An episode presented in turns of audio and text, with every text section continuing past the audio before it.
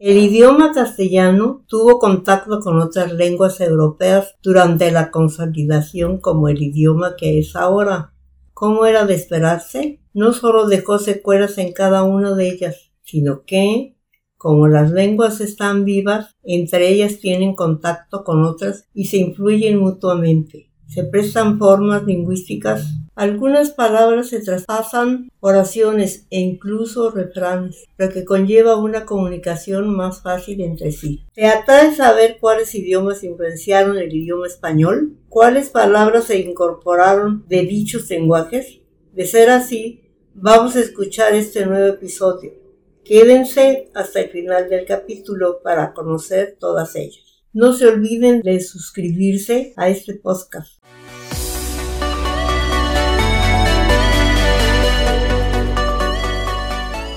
Bienvenido a Podcast with Student en la sección de español, podcast con un estudiante y conmigo Les Camilla.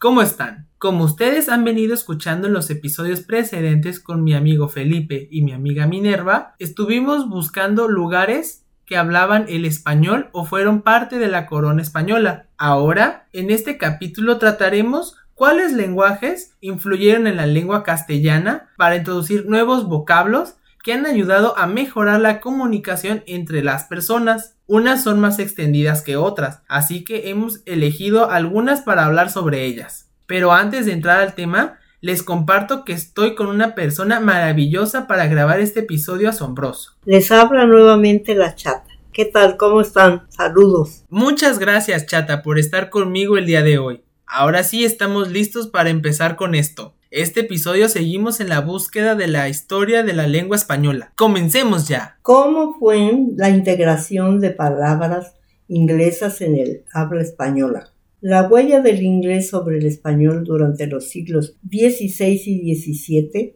no fue especialmente profunda. Escuche este ejemplo. Drenaje en español igual a drainage en inglés. Drenaje es la primera palabra en esta lista oficialmente adoptada al español. Viene de la palabra inglesa drainage, que vino de la palabra francesa drainage. Fue introducida en el inglés con el desarrollo de técnicas agrícolas. Se define como dar salida a corriente a las aguas muertas o a la excesiva humedad de los terrenos por medio de zanjas y cañerías. Es interesante leer que la primera palabra adquirida de origen inglés no sea realmente originada de dicho idioma, sino de otro que es hermano nuestro, el lenguaje francés. Relativamente, España y Francia están más cerca uno de otro que de Inglaterra. Es ahí donde podemos rescatar lo fascinante de las lenguas europeas. Champú en español es igual a champú en inglés. El origen de esas palabras realmente no empezó con el inglés, sino con el hindi, los hindúes llevaron su jabón para el cabello a Inglaterra en el siglo XVIII que se llamaba champó, del verbo champán, que significa amasar los músculos o masajear. Los ingleses cambiaron esta palabra hindú a champú para tener una ortografía inglesa. Bien, es verdad que algunas voces como extrovertido e introvertido se tomaron directamente del inglés. Sin embargo, la mayoría de las voces procedentes de esta lengua se transmitieron al español a través del lenguaje francés.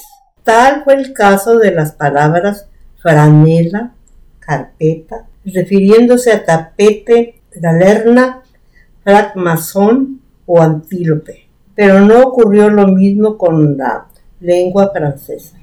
Entonces, ¿qué sucedió con las palabras de origen francés?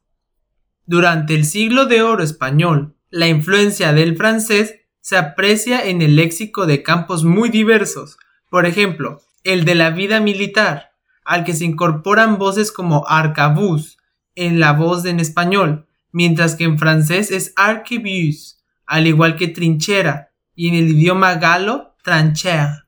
Tropa en castellano, troupe en francés.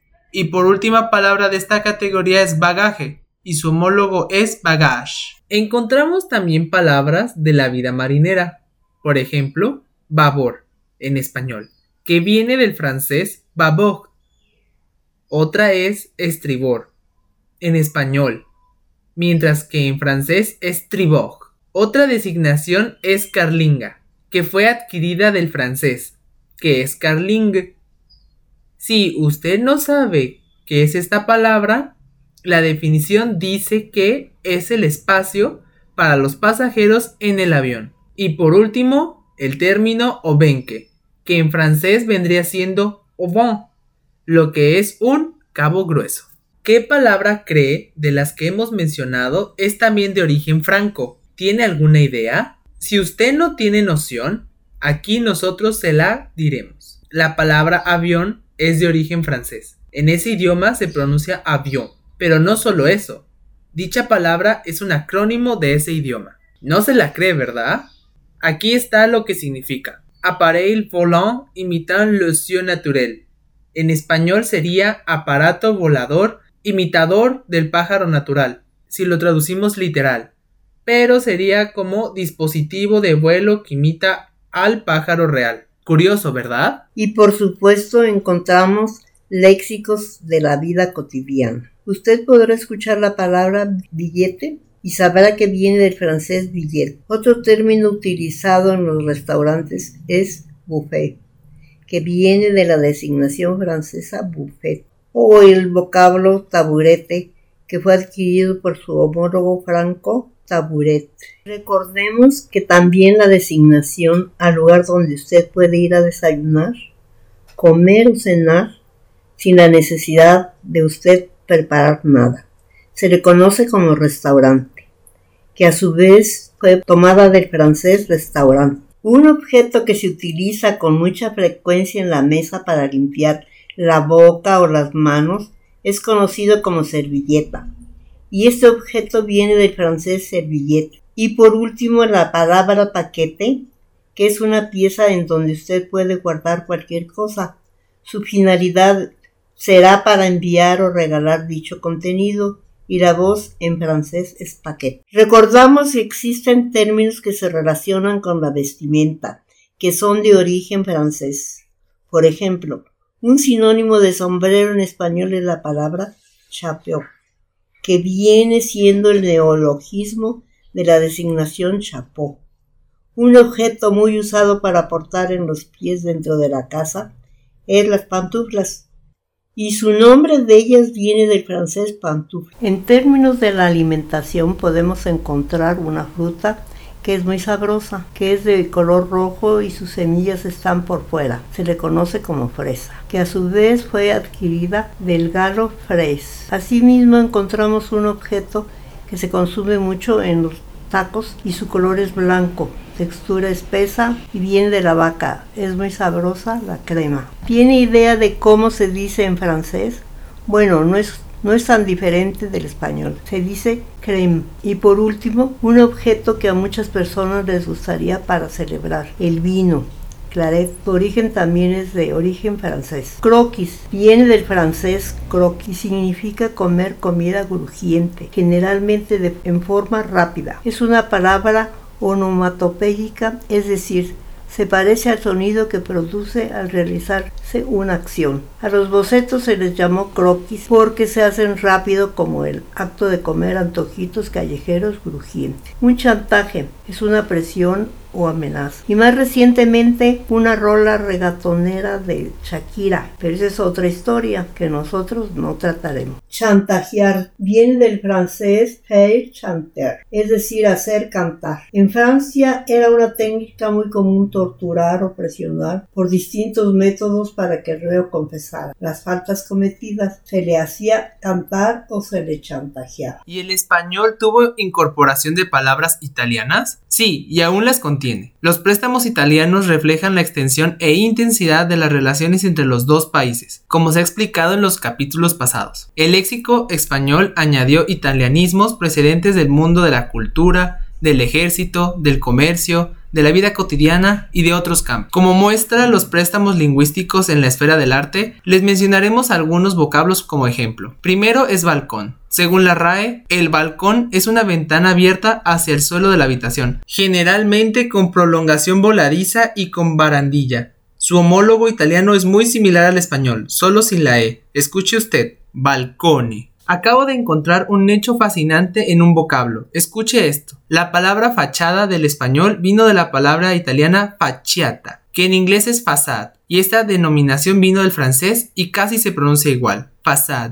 Es alucinante cómo el español y el francés tomaron los términos directamente del italiano y modificaron su pronunciación, pero el inglés solo tomó prestada la palabra del francés directamente sin modificarla nada. Necesito recordarles que las lenguas están vivas y hacen lo que la gente quiera y prefiera. A propósito del idioma italiano, se incorpora vocabulario de la vida militar. Se encuentran muchos términos que son pronunciados casi iguales Escuche usted dos designaciones que le traemos. La designación carromato viene del italiano antiguo que es un carromato. Y esto es fabuloso debido que en el pasado se utilizó bastante mientras que hoy en día no utilizamos este tipo de aparato. Pero asombrosamente sí lo usamos mucho más sofisticado. Quieren saber qué cosa es en la actualidad sí es un vagón como el metro o el tren que se usa para transportar mercancía, personas o animales.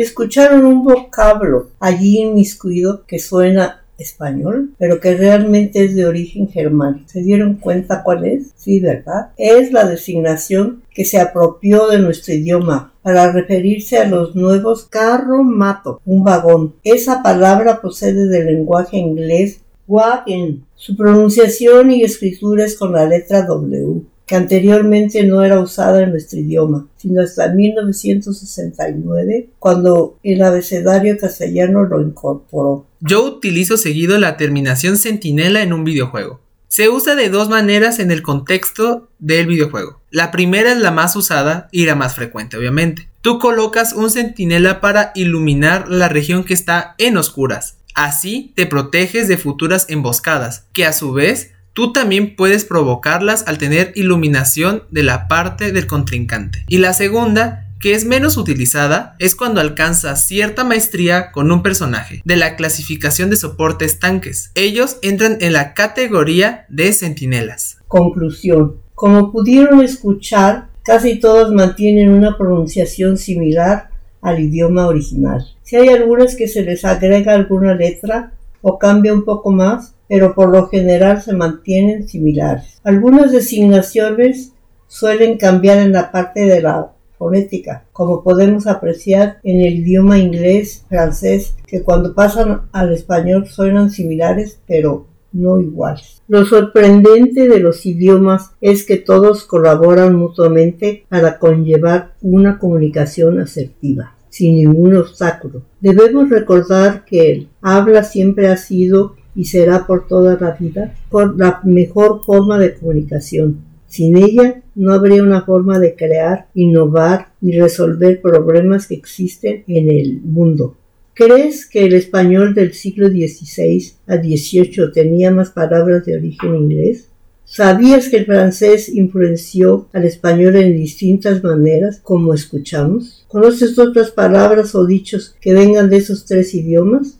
Si tenían presente que, que las dos penínsulas, la ibérica y la itálica, eran tan cercanas, ¿cómo crees que había sido la presencia de España en Europa. ¿Crees que los Países Bajos tienen más influencia española, así mismo que Luxemburgo y Alemania? Gran parte de esta información se ha tomado del libro La maravillosa historia del español, escrita por Francisco Moreno Fernández y publicada por el Instituto Cervantes y Espasa. También fue requerido un artículo en la plataforma de Bevling, llamado Palabras en español que vienen del inglés. También se recolectó información de ahí. Y también se utilizó el diccionario de la Real Academia Española para definir algunas palabras como vagón, centinela y entre otras. A su vez consulté el diccionario Larousse para las mismas palabras en francés. Puedes seguirme en mis redes sociales que están aquí en el sitio, pero si me sintonizas a través de otro canal, estoy en Facebook, Twitter y así como YouTube como Podcast with Student.